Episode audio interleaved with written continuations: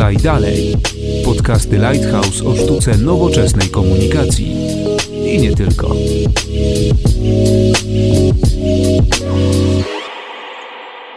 Dzień dobry, Konrad Domański. Zapraszamy na 20 odcinek podcastu Lighthouse Podaj Dalej, w którym porozmawiamy dzisiaj m.in. o zarządzaniu zespołem w trudnych warunkach.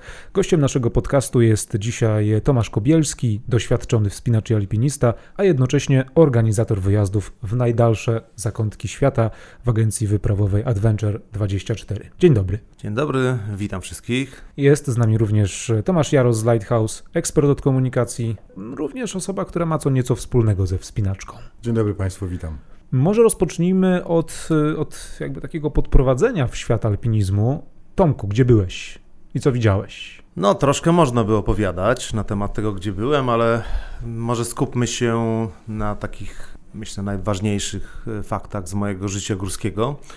E, no, przede wszystkim jestem jedną z trzech osób i jakby trzecią w historii Polski, która zdobyła tak zwaną koronę Ziemi, czyli wszystkie najwyższe szczyty poszczególnych kontynentów, czyli w tym oczywiście jako najwyższy szczyt Azji Mount Everest, więc każdy z tych szczytów najwyższych na kontynentach udało mi się zdobyć. A poprzez to, co mówiłeś, że od wielu, wielu lat prowadzę, zarządzam e, i również też oczywiście aktywnie prowadzam ludzi po górach e, jako przewodnik, to na wielu z nich byłem bardzo wiele razy, więc na przykład na Kilimandżaro 32 razy, na Concagule około 10. E, także tych wypraw na moim koncie na wszystkie kontynenty świata są grube dziesiątki, ja tego nawet dokładnie nie liczę. E, czasami podają mi to, te, te statystyki po prostu moi przyjaciele, jakieś tam e, partnerzy, którzy z nami pracują w Afryce, w Azji, e, no bo gdzieś tam mają odnotowane, ile razy z nimi byłem, ile razy przyjechałem, ale ja już tego nie liczę, bo dla mnie samo przebywanie w górach jest po prostu wspaniałe, miłe.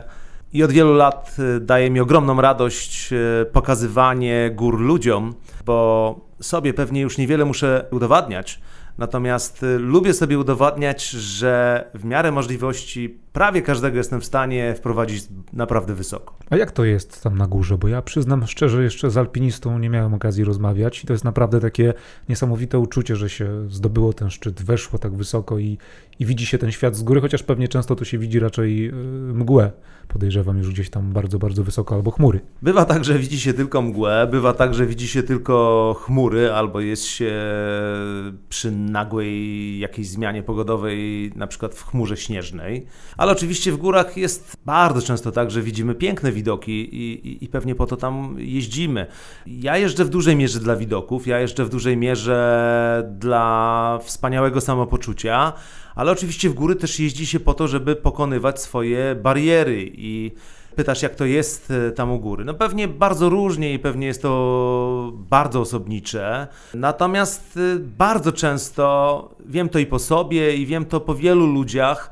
E, jest to naprawdę mm, spełnienie marzeń. Często wywołuje to nawet łzy, i kiedy powiem szczerze, to jest na przykład dla mnie spełnienie marzeń, jeżeli często duzi twardziele, często prezesi firm, dyrektorzy, wysocy menadżerowie, e, naprawdę twarde osobniki alfa, a wchodzą na Kilimandżaro i widzę, że nie chcą tego za bardzo pokazać, ale łza leci, tak? Także wiem, że pokonali jakąś swoją dużą barierę. Ja Tomka znam już 14 lat, dzisiaj nawet mieliśmy okazję poza anteną wspominać e, wejście na Everest, gdzie wtedy się poznaliśmy. No i jak, jak doskonale wiemy, no, góry, wspinanie, wędrówki po górach, no ale także wspinanie, to nie tylko sport y, dla mężczyzn, ale dla kobiet. Wejście w 2006 roku na Everest y, Tomek miał przyjemności w teamie jednym wchodził z Martyną Wojciechowską. No i teraz moje takie pytanie do Ciebie, Tomek. Jak zorganizować taką wyprawę? Jakie to przedsięwzięcie logistyczne, a z drugiej strony, jakie to wyzwanie przed człowiekiem? Wiesz co, to jest oczywiście zależne od tego, jaka to jest wyprawa, bo tu wspomniałeś Everest, e, wspaniały z 2006 E, z Martyną i my też wtedy mieliśmy okazję się poznać. No tam jeszcze niewiarygodne, że tyle lat minęło. Tam jeszcze później chyba robiliśmy piramidę Karstens. Tak, robiliśmy piramidę Karstens, czyli najwyższy szczyt Australii i Oceanii. Robiliśmy wspólnie masyw Winsona, czyli najwyższy szczyt na Antarktydzie. Dokładnie. E, niesamowite w ogóle miejsca, niesamowite szczyty.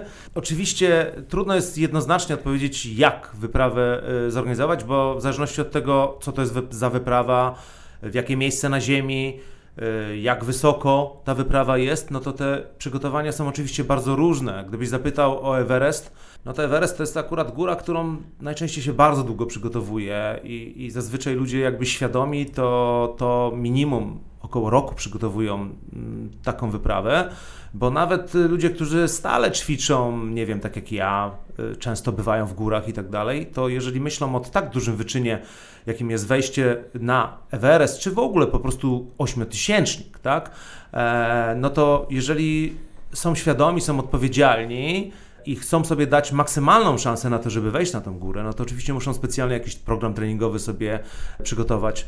Często jest też to związane z jakimś kwestią diety, tak, do tego programu, ale też są też inne przygotowania, o których często ludzie nie myślą albo nie wiedzą. Ja na przykład Everest y, zdobywałem jeszcze na etapie, kiedy no nie byłem w żaden sposób osobą majętną, czyli to było związane na przykład z pozyskiwaniem sponsorów. No i to jest na przykład bardzo ciężka praca i to taka praca, która no jest typową pracą jak w agencji reklamy.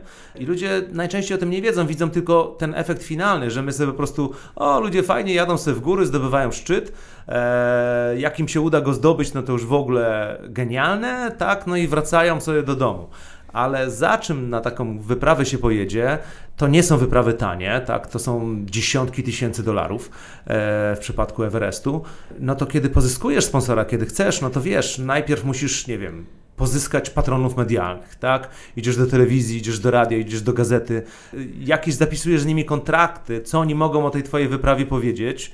Czy ty możesz też powiedzieć na przykład o sponsorach, tak? Przy okazji jakby tych audycji, łączeń.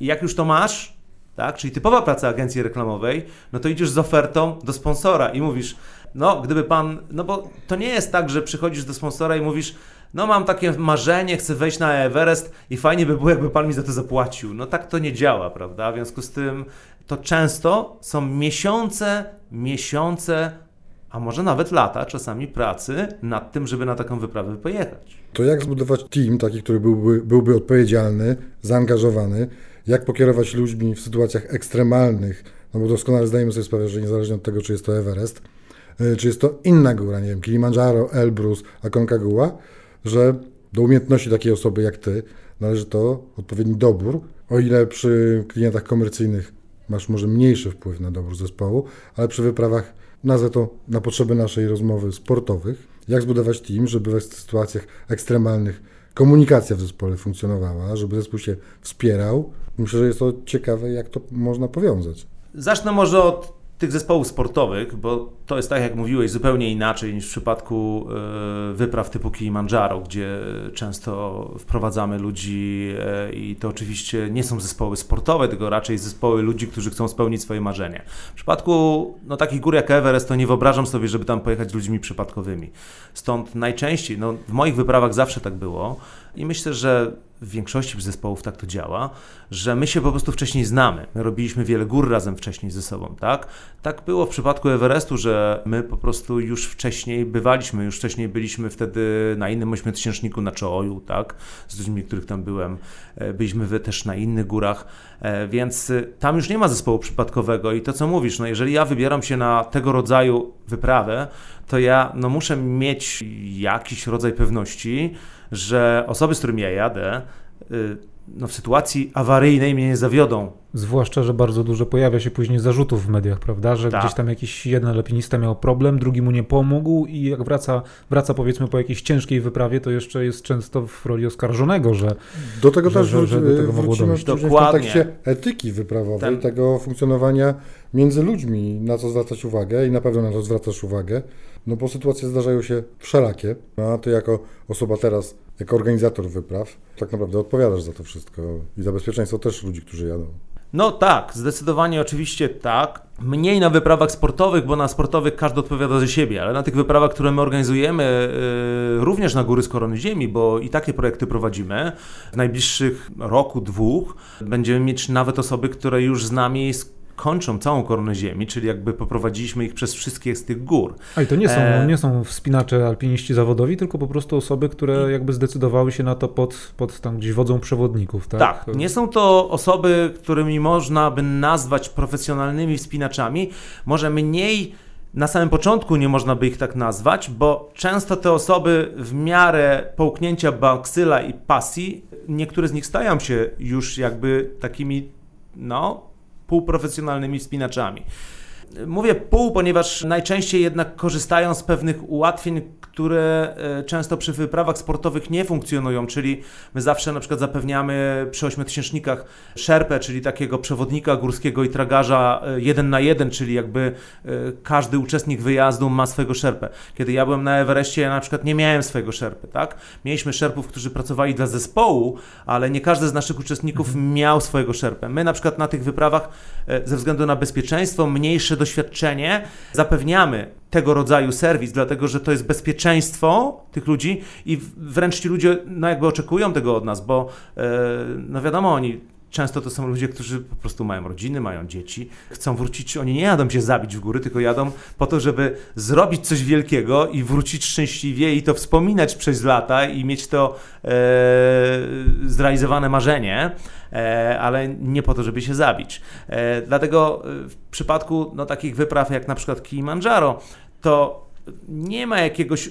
Tamten zespół jest może troszeczkę bardziej przypadkowy, ale to nie ma znaczenia, bo my robimy tylko coś w rodzaju takiego wywiadu telefonicznego, tak, bo chcemy wiedzieć, kim są osoby, które jadą z nami, czyli mniej więcej jakie mają doświadczenie, czy przynajmniej były w polskich górach, nie wiem, w Tatrach chodziły, tak?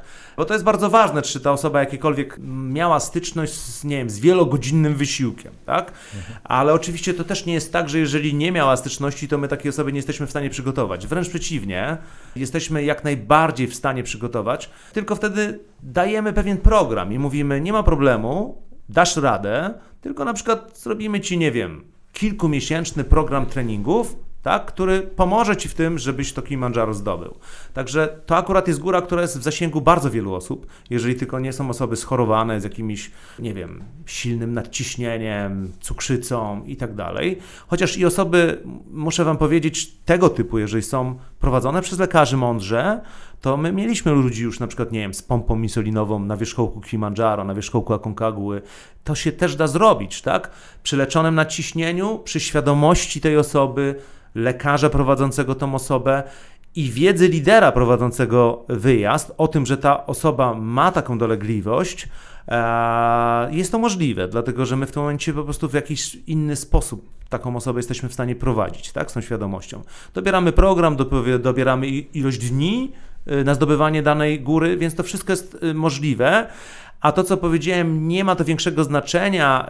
Ta w cudzysłowie przypadkowość tego zespołu, bo ilość obsługi, która jest przy takim wyjeździe, oprócz polskiego lidera, który zawsze jest, czyli jeszcze lokalni, miejscowi przewodnicy, jest y, dobierana zawsze do wielkości zespołu i, i przewodnik jest na 3-4 osoby, więc nawet jeżeli ktoś idzie wolniej, czy chce iść szybciej, to nie ma żadnego problemu, ponieważ e, my mamy na tyle dużo osób wspomagających grupę, że to, czy ktoś przyjdzie pół godziny wcześniej, czy później do obozu, nie ma to znaczenia.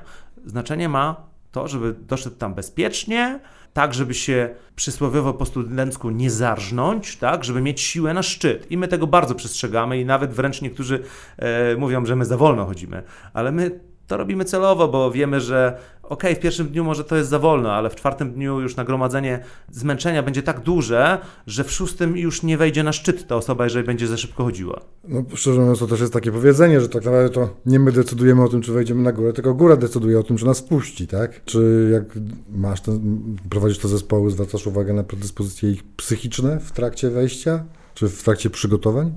Oczywiście na etapie konstruowania zespołu to nie jestem w stanie tego wiedzieć, jeżeli to nie jest ten zespół sportowy, o którym mówiliśmy. Ale to nie ma większego znaczenia, yy, może poza faktem doświadczenia lidera prowadzącego, bo oczywiście, że w zespole zna znajdują się różne osoby. Ja miałem wielokrotnie nawet y, śmieszne sytuacje, bo tak jak mówiłem, że żeby nie było tak, że mówimy tylko o mężczyznach, ale są, y, jak to mówimy, i samce, i samice alfa w takich zespołach, bo jeżeli są to ludzie, którzy osiągnęli często duże szczyty w życiu prywatnym, tak, jakieś biznesowe, e, to potem są bardzo śmieszne sytuacje, bo oni na przykład przyjeżdżając na takie Kilimanjaro mówią, kurna, Tomek, od 20 lat nikt nie wydał mi żadnej dyspozycji polecenia. a u ciebie muszę po prostu codziennie ciebie słuchać, co ty do mnie mówisz. I muszę ci powiedzieć, że nie jest to łatwe, ale widzę, że e, mówisz mądrze, więc to robię, słucham, żeby tam wejść. Właśnie, właśnie, czy się słuchają, czy są, ta, tak jak mówisz, samce, samice alfa, którzy nie chcą przestrzegać pewnych reguł i trzeba ich trochę temperować tam na górze? Bywają tacy Czy, ludzie. czy góra temperuje? Bywają tacy ludzie. Tutaj znowu wrócę do tego bardzo wiele od mądrości lidera i jego doświadczenia. To zależy, bo jeżeli liderem jest osoba, no nie wiem, powiedzmy jak ja, tak, że ci ludzie wiedzą, że no nie wiem, byłem 30 kilka razy na Kilimandżaro, no to raczej ze mną nie dyskutują, no bo trudno jest dyskutować z, Z osobą z faktami.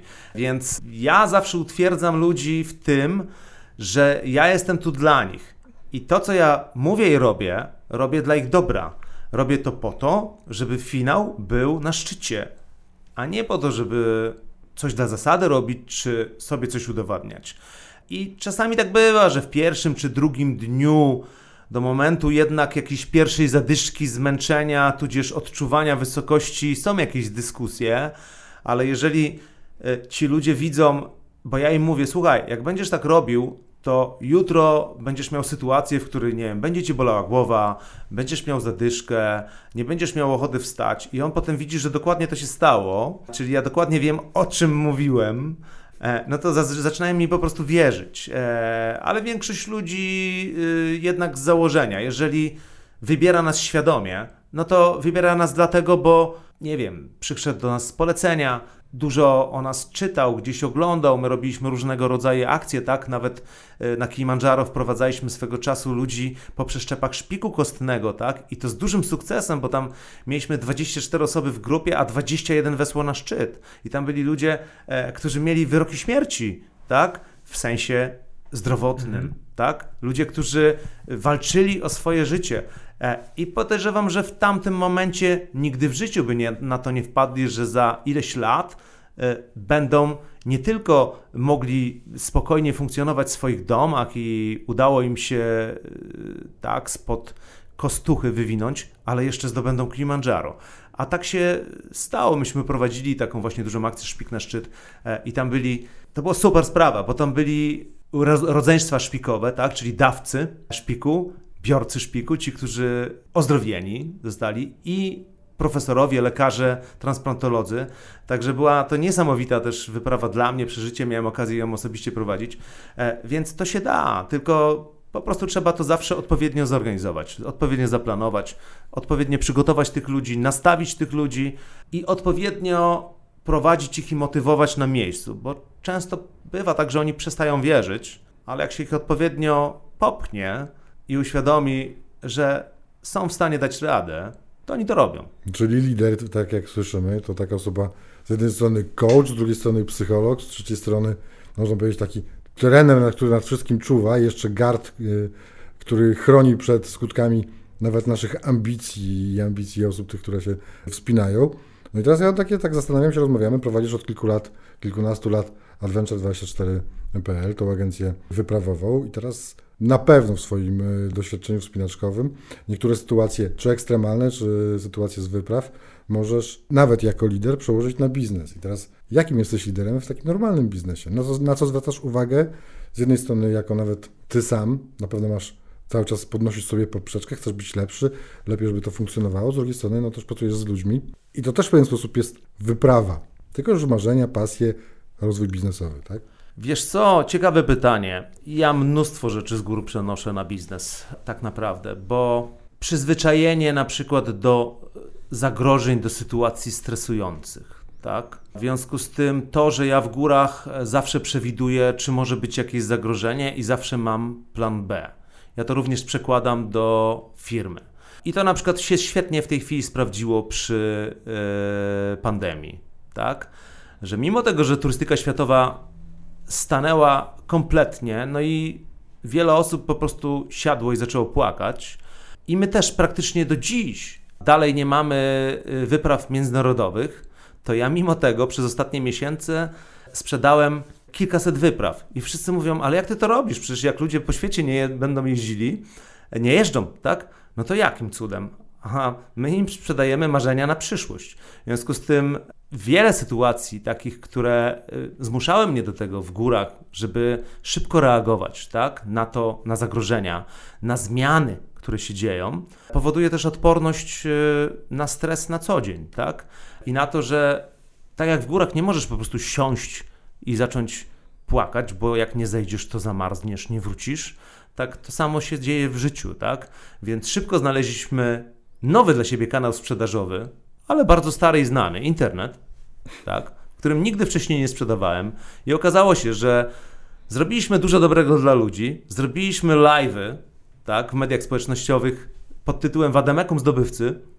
Opowiadaliśmy o tych górach, o których mówię dzisiaj, o Kilimandżaro, Aconcagule, o wyjazdach w Himalaje, o wyjazdach na Elbrus, tak? E, czyli opowiadaliśmy ludziom, jak zorganizować wyprawę, tak? A na samym końcu robiliśmy akcję promocyjną, mówiliśmy na przykład, jak napiszesz, jeszcze motywowaliśmy ludzi, tak?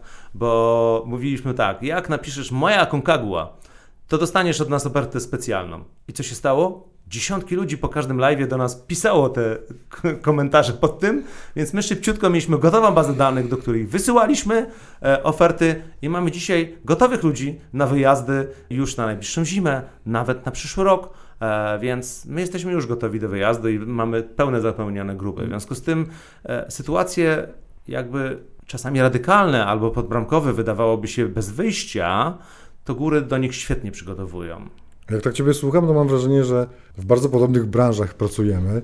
No, doskonale wiesz, że z, naszego, z mojego doświadczenia i Twojego no, znamy się wiele lat, ale no, w branży komunikacyjnej no, my też musimy być przygotowani na ciągłe zmiany, tak naprawdę na to, co się dzieje nie tylko w przepływie informacji i w narzędziach czy kanałach, ale z drugiej strony na potrzeby naszych klientów. Więc jakbyś tam jeszcze rozwinął wątek potrzeb klientów, może mają jakieś specjalne życzenia na takich e, wyprawach, może czegoś oczekują od Ciebie jako od lidera, organizatora wypraw, co na przykład zaskakuje Ciebie w kontekście no, do, dotychczasowych Twoich doświadczeń czy biznesowych, to, czy to jak, jest, jak jesteśmy w tym miejscu, to jeszcze też warto może dodać, czy też e, zgłaszają się osoby znane, lubiane może z mediów e, na takie wyprawy, czy to raczej tutaj kwestia bardziej osób, osób ze świata, nie wiem, biznesu szeroko pojętego, czy też faktycznie ci ludzie, którzy nie są kojarzeni z górami, też, też się decydują na to, żeby, żeby przyjść do Adventure 24 i powiedzieć, Tomek, chcę jechać w Himalaje. No tak, jeszcze dodam, jak mogę. No nie będę ukrywał, że góry zrobiły się modne. Tak jak i wspinanie od kilku lat jest modne i różnego rodzaju sporty jak kitesurfing, snowboard wrócił znowu do łask, coraz więcej osób, no i wspinanie robi się modne i ci ludzie lgną tak naprawdę ogólnie w góry. Wiecie co, naszym uczestnikiem najczęściej nie są ludzie właśnie, którzy są związani stricte z górami, bo ci ludzie zazwyczaj naturalnie sami są przygotowani do tych wyjazdów w góry i czasami korzystają, bo na przykład nie wiem, nie chcą poświęcać swojego czasu na przygotowania, wiedzą, że zrobimy to dobrze, oni nie będą swojego czasu musieli poświęcać, a będą mieli wszystko gotowe. I to też robimy, ale zdecydowana większość to nie są ludzie związani z górami, tylko ludzie, którzy chcą przeżyć przygodę w górach, chcą zrealizować swoje marzenie, często takie i ludzie nam to często opowiadają, że nie wiem, od lekcji y, geografii z podstawówki, jak zobaczyli w książce właśnie śniegi Kilimandżaro, to pomyśleli sobie, ale ja chciałbym tam pojechać, tak? I mówią mi, i właśnie zrealizowałem swoje marzenie po 30 latach. Więc takich ludzi jest mnóstwo, e, a czy osoby e, jakieś znane? Tak, bywają, że jeżdżą z nami ludzie z mediów, bywają, że jeżdżą z nami aktorzy e, znani, Bywają, że jeżdżą z nami ludzie, nie wiem, z pierwszej setki Polaków. Czasami jeżdżą w grupach, czasami zamawiają y, takie specjalne wyprawy y, dla siebie, swoich rodzin, y, bowiem miewamy całkiem sporą ilość takich wiposkich wyjazdów, ponieważ ci ludzie często nie mają za wiele czasu dla swoich rodzin, więc chcą go poświęcić w takim wąskim gronie kameralnym tylko dla swojej rodziny, tak? I jakby wtedy kompletnie robimy projekty pod zamówienie i to niekoniecznie są nasze standardy, tylko na przykład jak oni z nami już byli na wielu wyjazdach, a mają jakieś swoje marzenie, jakiś pomysł y, jakiegoś bardziej nietypowego kierunku, to wiedząc, że my to zrobimy dobrze, że to zorganizujemy, zgłaszają się do nas i, i mówią, zorganizujemy wyjazd, taka destynacja, taka góra. To też oczywiście nie tylko są góry, bo to bywają różne projekty, czasami są po prostu pewne elementy przygodowe, że my robimy raftingi, kanioningi, a Poza tym po prostu zwiedzanie, pobyty, odpoczynek. Także tutaj te elementy są bardzo różne, bo skupiliśmy się na górach, ale to niekoniecznie są tylko i wyłącznie góry. Bo nawet jak się jedzie do Afryki na Kilimandżaro, to oczywiście oprócz tego się jedzie na safari, oprócz tego się jedzie na Zanzibar e, i mnóstwo fajnego innego e, czasu można spędzić. Więc spektrum ludzi, którzy bywa na takich wyjazdach jest e, mega ogromne. Tutaj nie byłbym w stanie jakiejś konkretnej grupy ludzi podać, która jeździ, co zresztą mi się strasznie podoba i jak ludzie mi mówią, czy mnie nie nudzi, że ja tam kilkadziesiąt razy gdzieś wyjeżdżam, to zawsze im mówię, słuchaj, ty codziennie przychodzisz do tego samego biura i do tego samego biurka, a się pytasz mnie, czy mnie nudzi, że ja 30 razy na Kilimandżaro? Ja mówię, po pierwsze mam za każdym razem inną grupę, ciekawych ludzi ze wszystkich branż świata, e, mam dzięki temu mnóstwo fajnych znajomości, a oprócz tego Mam fajne widoki, oddycham sobie świeżym powietrzem i sobie trenuję. Czyli, masz... czyli, czyli tak reasumując, Adventure 24 to nie tylko góry, ale jakby ktoś chciał Amazonię na przykład z wami zwiedzić, to też wchodzi to Zdecydowanie tak. Zdecydowanie tak i robimy. Robimy dżungle, robimy spływy rzekami, najróżniejsze rzeczy. Tak. Kojarzymy się generalnie z e, turystyką e, aktywną i przygodową i tak chcemy zostać, bo Adventure 24 wzięło się z mojej pasji, z tego, że ja chodziłem po górach, z tego, że równolegle pracowałem dla korporacji i przyszedł taki moment, w którym obserwowałem e, różnych ludzi prowadzących e, w górach e, grupy i taki pomysłowy Dobromir przyszedł mi do głowy i mówię, kurde, ja bym to zrobił inaczej i chyba trochę lepiej. I nałożyłem te doświadczenia biznesowe swoje z 10 lat w korporacjach, z moją pasją chodzenia po górach, E, już wtedy wiedziałem, że wiele osób chce ze mną chodzić po górach, więc stwierdziłem, że jak chcą chodzić ze mną po górach, no to w takim układzie możemy z tego zrobić biznes. I to taki fajny biznes, w którym nigdy nie będę odczuwał, że jestem w pracy, tylko będę łączył przyjemne z pożytecznym. A jak komunikować pasję górską, jak komunikować swój biznes, bo wiemy o tym, tak jak sam powiedziałeś, że stare nowe narzędzie internet, no to nie, nie tylko, no ale media są zalewane każdego dnia wieloraką ilością różnego rodzaju y, newsów, jak te góry powinny się przebić, jak nasze zachowania górskie, jak nasza edukacja górska, jak to komunikować, jak ty to robisz? Wiesz co, chyba przede wszystkim naturalność. Ludzie są bardzo mądrzy i bardzo szybko, szczególnie w internecie, to co mówisz, jest teraz tak duży wybór, że jeżeli w pierwszych minutach takiego live'a, na przykład w internecie, ktoś nie zobaczy, że ty wiesz o czym mówisz, że ty jesteś naturalny, że to, co mówisz w 100% świadczy o tym, że tam byłeś, a często byłeś nie raz, e, tylko wiele, wiele razy, to tym tego człowieka utrzymasz. Kiedy my y, robimy live'y, to mamy kilka setek ludzi stale utrzymujących się, a na przykład live trwa półtorej godziny i mam 300-500 osób na live, tak? I oni nie odpływają po 5-10 minutach. E, I to świadczy o tym, że oni już wtedy wiedzą, że mówi do nich osoba, praktyk, która dokładnie wie o czym mówi, zna tam praktycznie przysłowiowy każdy kamień i od tej osoby mogą po prostu otrzymać prawdziwą wiedzę, tak? E, użyteczną wiedzę. A także ja się nie boję zalewu w internecie, bo no bo ten zalew w internecie, jak wiecie, jest czasami taki, że ludzie, no okej, okay, coś tam nagrywają, ale to są e, jakieś takie, nie wiem, krótkie, śmieszne historyjki, e, po to tylko, nie wiem, żeby się, nie wiem, przez chwilę pokazać, ale niekoniecznie za tym idzie konkretna wiedza merytoryczna. Więc te nasze live'y konkretnie były nastawione na wiedzę merytoryczną, więc ludzie dokładnie mogli poznać trasę, dokładnie mogli wiedzieć, jak się mają przygotować do tego wyjazdu, jak mają trenować, dokładnie mogli wiedzieć, e, jaki sprzęt jest potrzebny do tego wyjazdu, jakie muszą kupić sobie ubrania, jakie buty. I to były konkrety. Zadawali potem e, pytania, tak, jakby na czacie, w związku z tym od razu uzyskiwali na nie odpowiedzi. E, więc nie, my się jakby w takiej sytuacji konkurencji jakby nie obawialiśmy, bo ja się bardziej obawiałem, żeby ktoś mnie nie uprzedził, ale okazało się, że z tym pomysłem byłem pierwszy. Z tego co mówisz, no to wychodzi na to, że taka podstawa i wademekum zdobywcy, nie tylko w biznesie, ale e, także w wyprawach, które organizujesz, to naturalność, doświadczenie i wiedza, strategia. Na pewno doświadczenie, wiedza, na pewno bycie normalnym człowiekiem, stąd my na wszystkich wyprawach e, ze wszystkimi ludźmi przyjmujemy taką konwencję, że oczywiście jesteśmy, jesteśmy na ty. Ja sobie nie wyobrażam, żeby do kogoś w górach mówić na pan.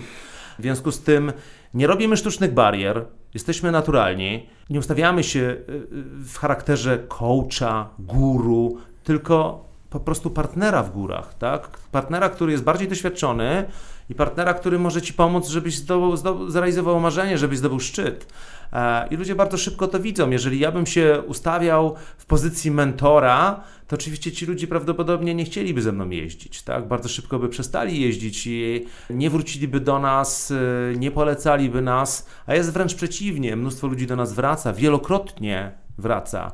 E, a czasami jest tak, że na przykład y, jeździli ze mną 12-14 lat temu, kiedy były początki agencji, a dzisiaj wracają na przykład już y, z prawie dorosłymi dziećmi po raz kolejny.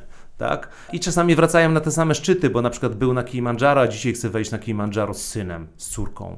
I powtarza taki projekt i w ten sposób jeszcze realizuje sobie plan własnej więzi rodzinnej, tak, pokazywania świata e, swojemu dziecku. E, więc takich sytuacji mamy mnóstwo. My jesteśmy po prostu przyjacielami w górach. Jesteśmy tam po to, żeby e, ludzi bezpiecznie te góry pokazać, e, maksymalnie bezpiecznie jak to jest możliwe, bo oczywiście w górach może zdarzyć się wypadek. Tylko gorzej, jeżeli zdarzy się z powodu zaniedbania. Stąd my bardzo dużo uwagi przywiązujemy do bezpieczeństwa, Codziennie ludzi monitorujemy bezinwazyjnie tam takim urządzonkiem, pulsoksymetrem, sprawdzamy poziom aklimatyzacji w górach, codziennie pytamy o ich samopoczucie. Oczywiście każdy lider wyjazdu jest wyposażony i ma wiedzę na temat tego, jak reagować e, w, w, tematach jakichś medykamentów, ma telefon satelitarny, czyli w sytuacjach awaryjnych jest w stanie e, ze światem się połączyć. E, mamy lekarza wysokogórskiego online, zawsze na satelicie, który jest do naszej dyspozycji, jakby się coś działo, więc jesteśmy bardzo gruntownie do tego przygotowani, żeby e, ludzie bezpiecznie i w spokoju, e, nie myśląc za dużo samemu, bo nie jest to dobry moment, żeby myśleli sami i się ciągle bali, to my jesteśmy od tego, żeby troszkę myśleć za nich. A zatem, jeśli chcecie spełniać swoje marzenia, jeżeli chcecie już teraz y, może sobie zarezerwować czas, wybrać się na wyprawę życia, wiecie do kogo się zgłaszać. Za nami 20 odcinek podcastu Lighthouse. Podaj dalej. Naszym gościem był dzisiaj Tomasz Kobielski, zdobywca Korony Ziemi, który szczyty zdobywał w górach, ale szczyty, jak tutaj też słyszeliśmy, zdobywa w biznesie. Dzięki wielkie, że poświęciłeś czas i wpadłeś do nas na podcast. Bardzo dziękuję również. Był z nami również Tomek Jaros z Lighthouse, ekspert od komunikacji, a ostatnio częsty gość podcastu Podaj Dalej. Dziękuję bardzo. Konrad Domański. Do usłyszenia. Pamiętajcie o tym, by zaglądać na nasze portale społecznościowe i oczywiście słuchać nas, ale też oglądać na kanale YouTube. Spodobał Ci się nasz podcast? Podaj dalej i śledź naszą stronę oraz kanały społecznościowe.